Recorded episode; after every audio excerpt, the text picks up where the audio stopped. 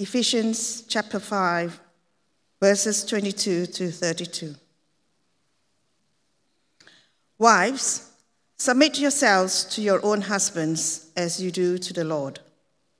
For the husband is the head of the wife, as Christ is the head of the church, his body, of which he is the Savior. Now, as the church submits to Christ, so also wives should submit to their husbands in everything. I'm going to speak to the husbands now. Husbands, love your wives just as Christ loved the church and gave himself up for her to make her holy cleansing her by the washing with water through the word, and to present her to himself as a radiant church, without stain or wrinkle or any other blemish, but holy and blameless. In this same way, husbands ought to love their wives as their own bodies. He who loves his wife loves himself.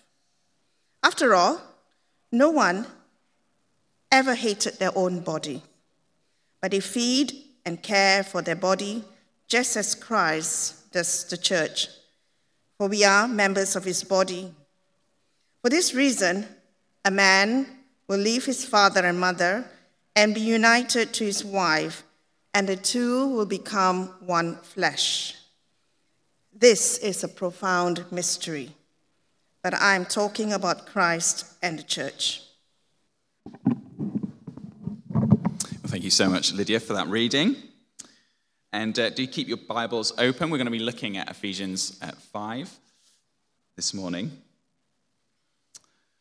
Now, we are in the middle of a, short series uh, looking at relationships under Christ. It's just a short topical series um, looking at how the gospel basically impacts our relationships and what God has to say about them.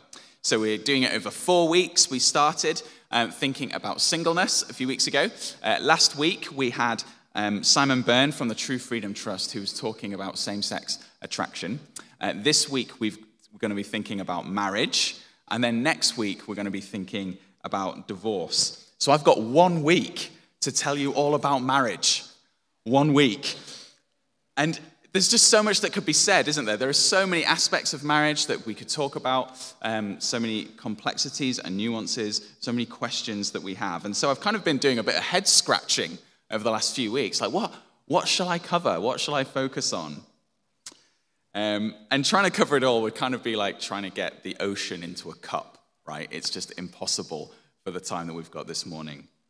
So, my aims for this morning are fairly modest. And we're looking primarily at this passage in Ephesians 5. I'm not going to even talk us through properly the whole passage. We're going to be using it as reference for a few ideas. But what I want us to do this morning is think about this question What are God's aims for marriage? What are his goals? What does he want us to achieve through it? Or what is he trying to achieve in us through our marriages? And this is quite an important question because we don't really understand something properly until we know what it is for. Okay?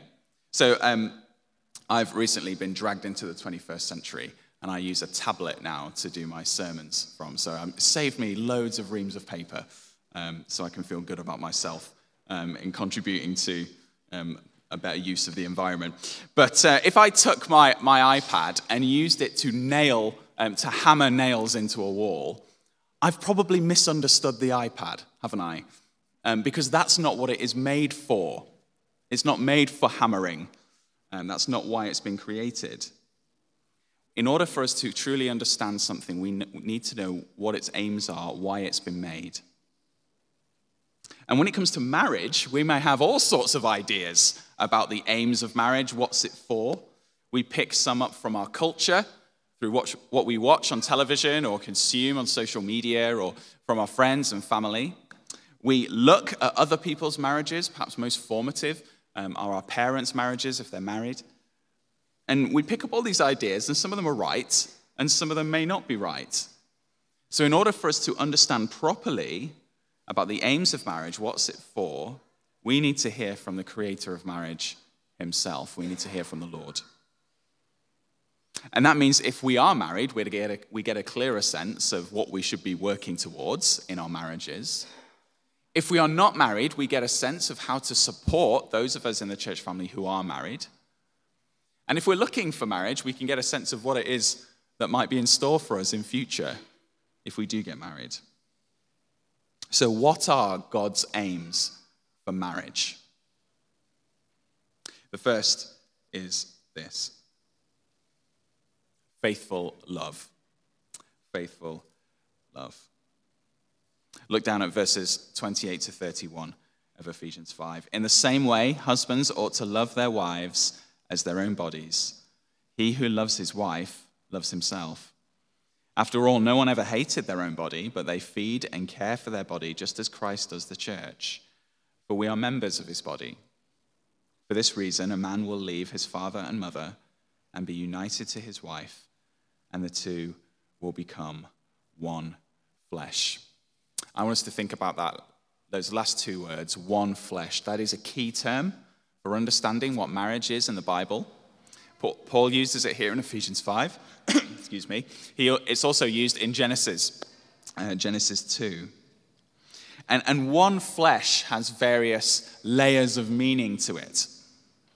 So, the most obvious um, is its sexual meaning, as those great philosophers, the Spice Girls, once taught us two will become one. Um, it's a reference to the bodily union of husband and wife. But one flesh has a broader meaning beyond um, just sexual union. The married couple are one, they are a unity. They're united emotionally, financially, practically, in many ways, relationally. To the extent that, I don't know if you noticed this in Ephesians 5, the Bible can talk of one spouse as being part of the other. Did you see that? Verse 8 Husbands ought to love their wives as their own bodies.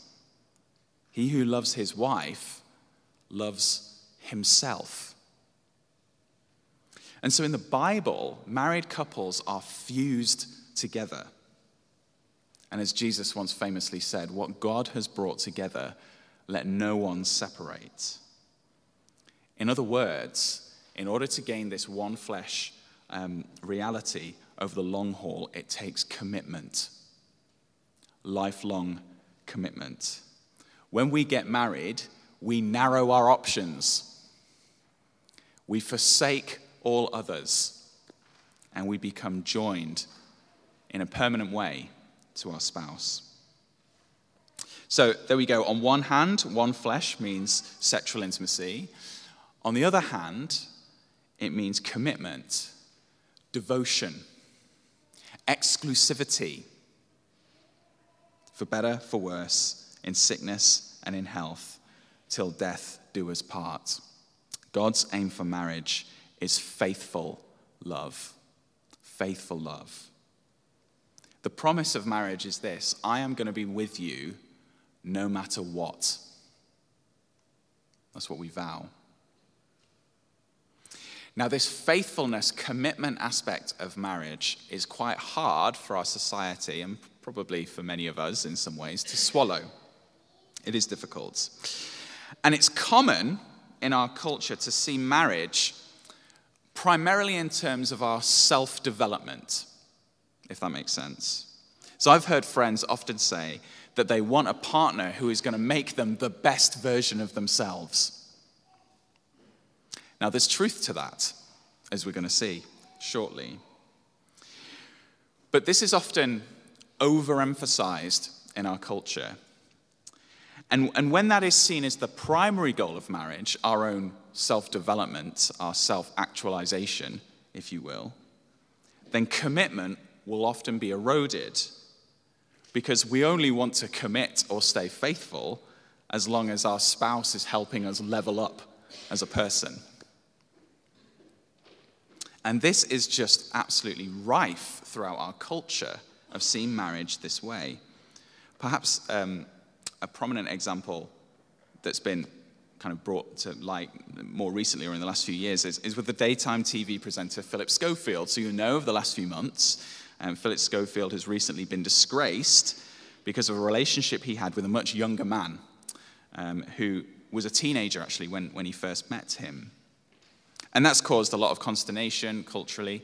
Um, but interestingly, two years ago in 2020, Philip Schofield was hailed as a hero nationally when he came out as gay on TV. And he subsequently left his wife of 27 years, Stephanie Lowe, um, with whom he, he has two daughters. And so his marriage ended, but Schofield's coming out was widely celebrated as heroic and brave. And let's just think about that for a second. I, whether his sexual desires are for men or, or for women is kind of beside the point. Um, the point is that Philip Schofield left his wife of 27 years. He broke his commitment to the marriage. And that was not seen as tragic by most of our culture, it was seen as necessary a necessary step. Why necessary? Because his marriage was not enabling him to be his true, authentic self. And in our culture, it is wrong to let anything get in the way of us being our true, authentic selves. Which, by the way, is often constituted by our inner psychological state, our feelings, a lot of the time. And this is a, general trend in our culture our, what you might call self actualization, is all important. Christopher Ash, um, who's a Christian leader, he wrote a book on marriage, a very helpful one. And he quotes an article that he'd read where the author said this I have a moral obligation to divorce and seek a new mate if my original one can no longer promote my growth and self actualization. Now, that author might be putting it a lot stronger than many of us would. But you see the point this emphasis on our self development. Now, the problem with that is that if you understand marriage in this way, it becomes basically transactional. It's about what I can get from the marriage, first of all. And so the relationship doesn't so much resemble a biblical marriage, but a consumer vendor relationship. I can end up treating my spouse like I would a brand. I might, you know, really enjoy buying Nike trainers or John Lewis homeware. And I may have brand loyalty because I keep going back to those brands in order because I know that I can trust them um, and they work for me. But if they're not working for me anymore, I will go elsewhere. And a modern conception of marriage that focuses on self development, I think, is dangerously close to this idea of a consumer vendor relationship. We don't really mean for better and for worse. What we often mean is, I will remain with you as long as I feel like I'm getting what I want.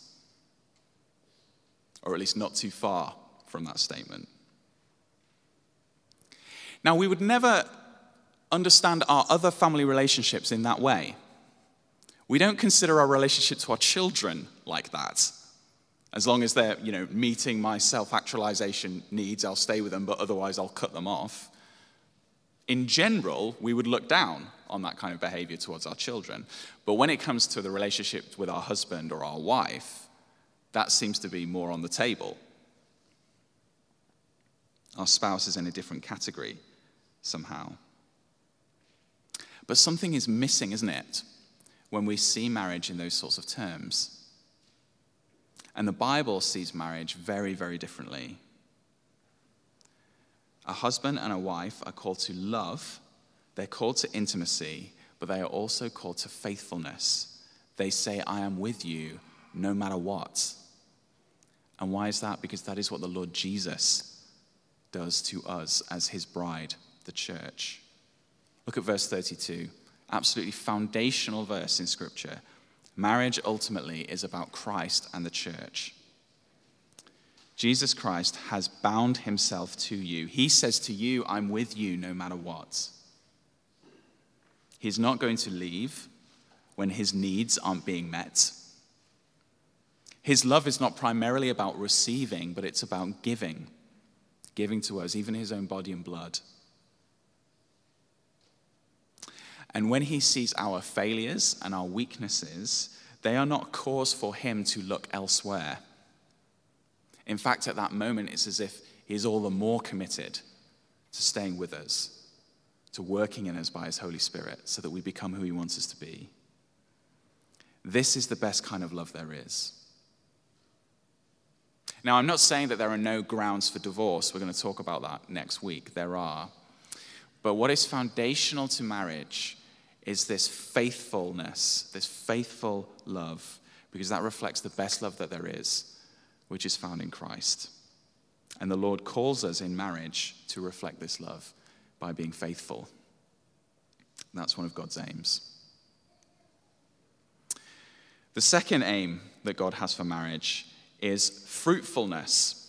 So, marriage is not just about simply loving your spouse. The epitome of marriage is not simply spending hours on a Saturday afternoon gazing into each other's eyes longingly, which I know lots of you do commonly as married couples. It's not about that. Marriage actually has an outward direction, um, it, is, it is faced outside of the couple themselves. Married couples are to be a team, and they are to be a team that is fruitful. It's been this way since the beginning. So, Genesis 1, verse 27 to 28. So, God create, created mankind in his own image.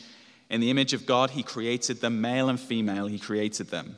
God blessed them and said to them, Be fruitful and increase in number, fill the earth and subdue it, rule over the fish in the sea and the birds of the sky, and over every living creature that moves on the ground. So, humanity here is called to be fruitful and multiply, increase in number, it says. And we've spoken before about how all human beings are called to this task to be fruitful and multiply. They're made in the image of God, all of us. We're called, called to build civilization, whether we are married or single. We all have a part to play in this role. But it's interesting that man, the man and the woman are the first married couple. And so, in order to understand their marriage, this, this call to be fruitful and multiply is key. Is key. And their marriage is, it has an outward direction, and their marriage is to be fruitful. Now, I'm using the word fruitful in quite a broad sense, a number of ways you can understand that. The first is by raising children. Uh, this is the most obvious and literal use uh, of the t- term fruitful in Genesis. Abraham, uh, Adam and Eve were to have kids, and lots of them, through their descendants, so that they would fill the earth. And, it, and throughout the Bible, children are not seen as a curse like we sometimes see them in our culture. They are seen as a blessing, they are a gift from the Lord. And marriage is given as the foundation of family life. Sex is a procreative act that leads to children. And that is not an inconvenience. God has designed it that way. Sex is to be expressed in marriage, sex leads to children. Marriage is a context for which children can be brought into the earth. You know, we're used to the reality of contraception, aren't we? That gives us a degree of control as to whether we have children or not. And I'm not saying contraception is a bad thing. Like anything, it can be used in a healthy way or in an unhealthy way. But for most of human history, up until relatively recently, it was taken for granted that sex was procreative. God has designed marriage and sex that way. And so, generally speaking, a godly marriage is one that is open to receiving children. Now, there are wisdom calls in terms of how many and when, for example. But God has designed marriage and sex with children in mind. And not just children in general, but godly children. John Piper said it's not just that God wants more bodies on the earth, He wants believers. And so, fruitfulness for Christian couples involves raising children to know Jesus and to know His gospel. So, Ephesians 6, verse 4, it's addressed to fathers, but mothers um, are involved in this as well. Do not exasperate your children. Instead, bring them up in the training and instruction of the Lord. This is a glorious thing when it happens. A glorious thing. You know, I've had a, a number of conversations with people over the last few years, um, particularly students. um, who've told me that they feel like their story of becoming a Christian, their testimony, is boring. It's boring because, you know, they grew up in a Christian home. Perhaps they can't quite pinpoint the moment that they believed in Jesus. Um, and it kind of feels like they've not got a particularly valuable or dramatic or significant conversion story. And it's this idea that, like, the best stories of coming to know Jesus are the extreme ones. You know, like, I was an alcoholic arms dealer. It was whilst I was smuggling cocaine on a flight that I was sat next to a Christian who told me about Jesus. And then instantly I had this vision, and my alcohol and drug problems were solved overnight. You know, now stories like that do happen. They do happen. And that is the grace of God. But listen, if you are a Christian because you were raised by Christian parents to know and trust Jesus, that is exactly how God designed it to be. And that is a wonderful thing. Would that all of our children who are downstairs have boring testimonies? Christian parents are to be fruitful by raising godly children.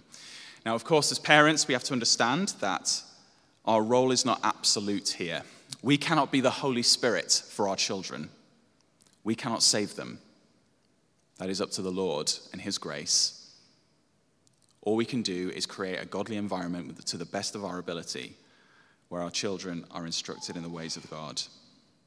But it is God who opens the blind eyes. And so that makes us pray, doesn't it? It makes us pray. And the burden of seeing children seemingly not engaging with Jesus is hard. But there is always hope. There is always hope. The Lord doesn't just work through us, He works through all sorts of circumstances to bring people to know Himself. There's always hope. The Lord saves wayward people, even those who grew up in Christian homes and then walked away from the faith. So we pray and we trust God. Now, the topic of children, I appreciate, is a very sensitive one uh, for lots of reasons. Um, and there are those in the church, particularly married couples, who would love children and for different reasons um, do not have biological children. I just want to say this and, and, and be crystal clear on this. A couple who do not have biological children are not any less of a married couple. And it's not even as if they cannot in any way exercise the maternal and paternal desires and instincts that they have. God has enabled us to do that. All of us, actually, married or single. And that's why I use the term fruitfulness broadly, because the second way to be fruitful is with our spiritual children. Because in the church, we gain family. We looked at this uh, passage from Mark 10 a couple of weeks ago. Jesus says this Truly I tell you, no one who has left home or brothers or sisters or mother or father or children or fields for me and the gospel will fail to receive a hundred times as much in this present age homes, brothers, sisters, mothers, children, and so forth. In the church, we all gain children and brothers and sisters and mothers and fathers. And so all of us can be great mothers and fathers, even if we do not have biological children we can be fruitful by spiritually investing in those in our church family, by showing hospitality, through love, through encouraging others in the faith. God has created the church for us to have strong bonds with each other. That is his desire. We can also do this through sharing the good news of Jesus with others who are not Christians. All of us, single and married, again, can do this kingdom work. We can be fruitful and multiply in the way that we hold out the word of life to others who do not know Jesus. But just to step back a bit then, because couples, married couples, are called to be fruitful, maybe it's worth having a, a think for those of you who are married. What opportunities has God given us? What gifts has God given us to serve in his kingdom? We often think about gifts, about what, what I can do. And that's a good thing. But what can we do as couples? What are the unique gifts and opportunities that God has given you? How can you be fruitful in Jesus' service? You see, married couples do not just exist for themselves, they have an outward direction that serves others. They're to be fruitful. So, faithful love, fruitfulness, those are two of God's aims in marriage. Finally, growth. Look back down at Ephesians 5, verses 25 to 27.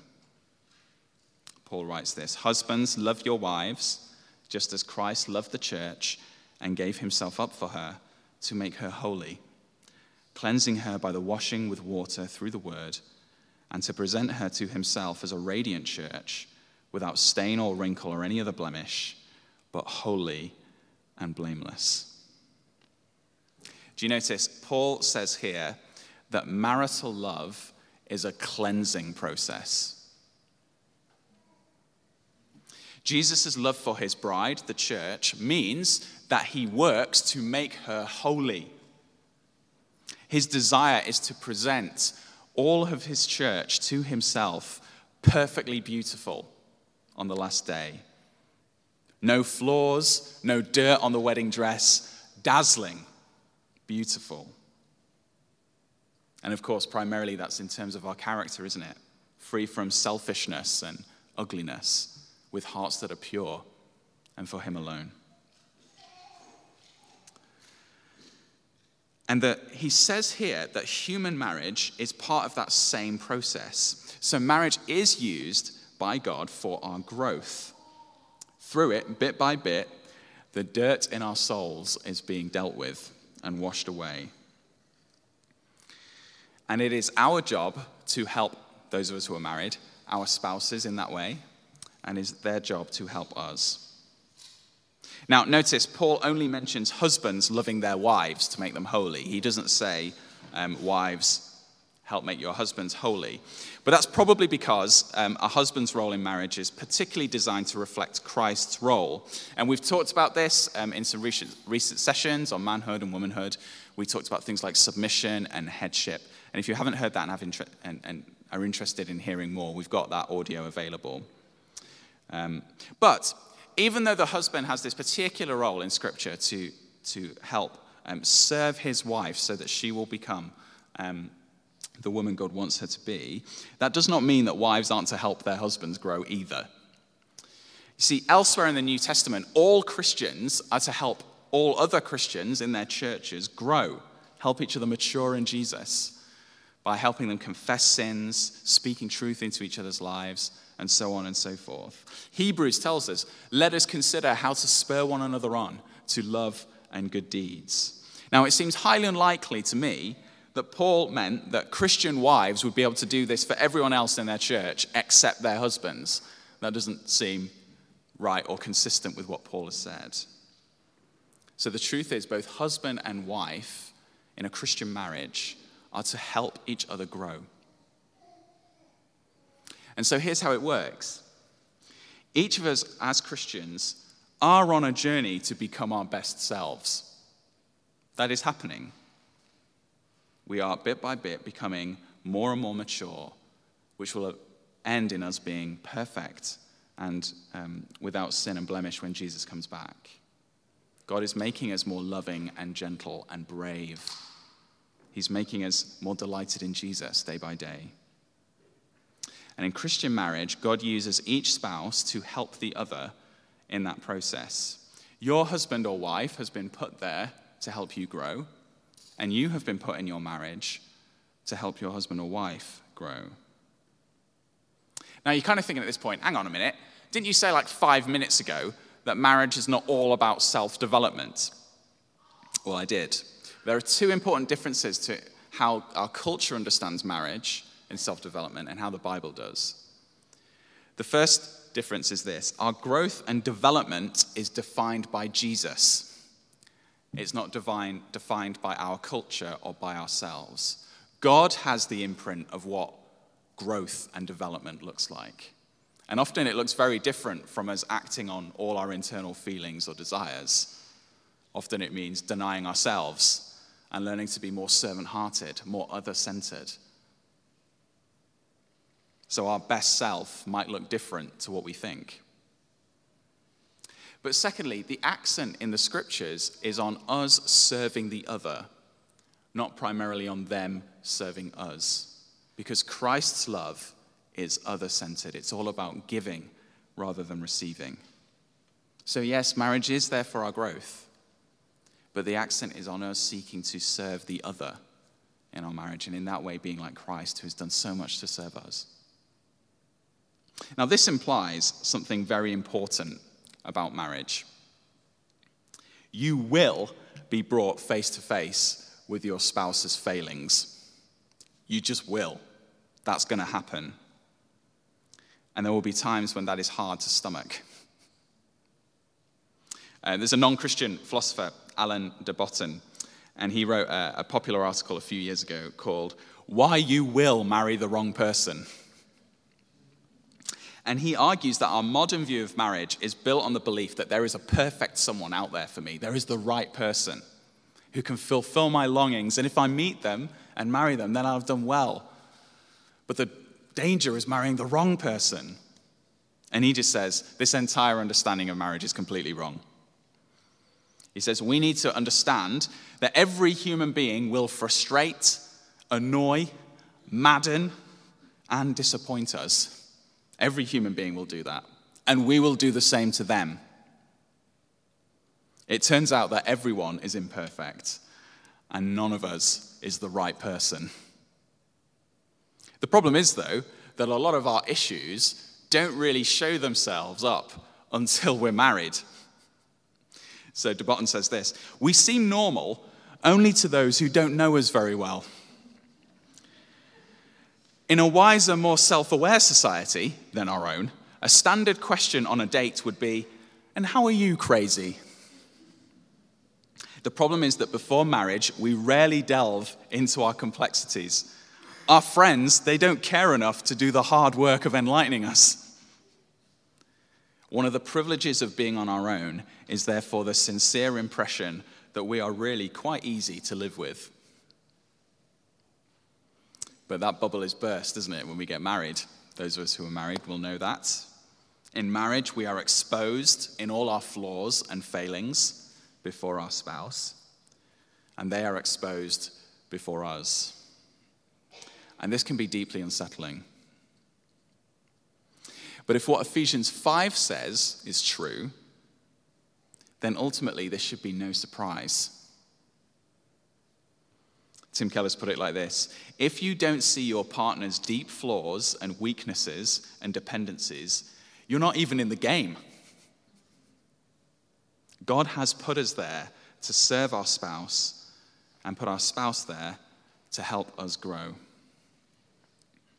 Now, I've, I've, again, I've said this before, I'll, I'll, I'll say it again. Um, this is not a call for anyone to put up with domestic abuse or violence in their marriage. Uh, and if that is a reality for you, please speak up about it. We would love to help you. But extreme cases to the side, marriage calls us to stick with our spouses, even in all their flaws, because by doing so, we can be an implement in Jesus' hands to help the other grow. And we will grow through them. This naturally happens. Now, some of you are probably thinking, well, this all sounds very good, Jez, but you don't seem to understand my marriage. I don't really see my partner trying to help me grow in this way. Um, in fact, we're in quite different places. And I want to keep loving them and, and, and I want to keep serving them and pointing them to Jesus, but it does feel like things don't change. And I appreciate for those in that position, it can be exhausting and sometimes scary when you think about the future. So, just three things. Um, I wish you could spend more time thinking about this, but I just want to say three things as we finish.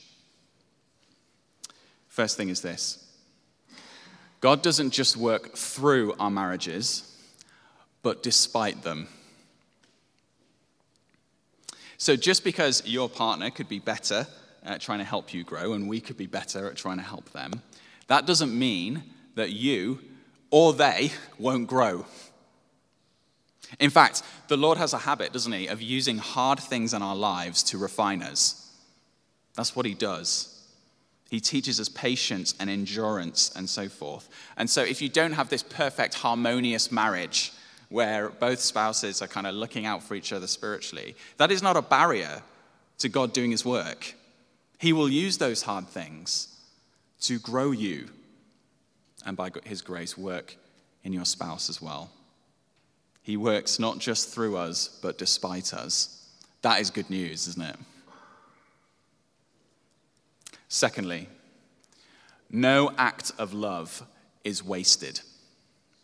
Sometimes it can feel exhausting trying to keep serving our spouse when we don't see changes.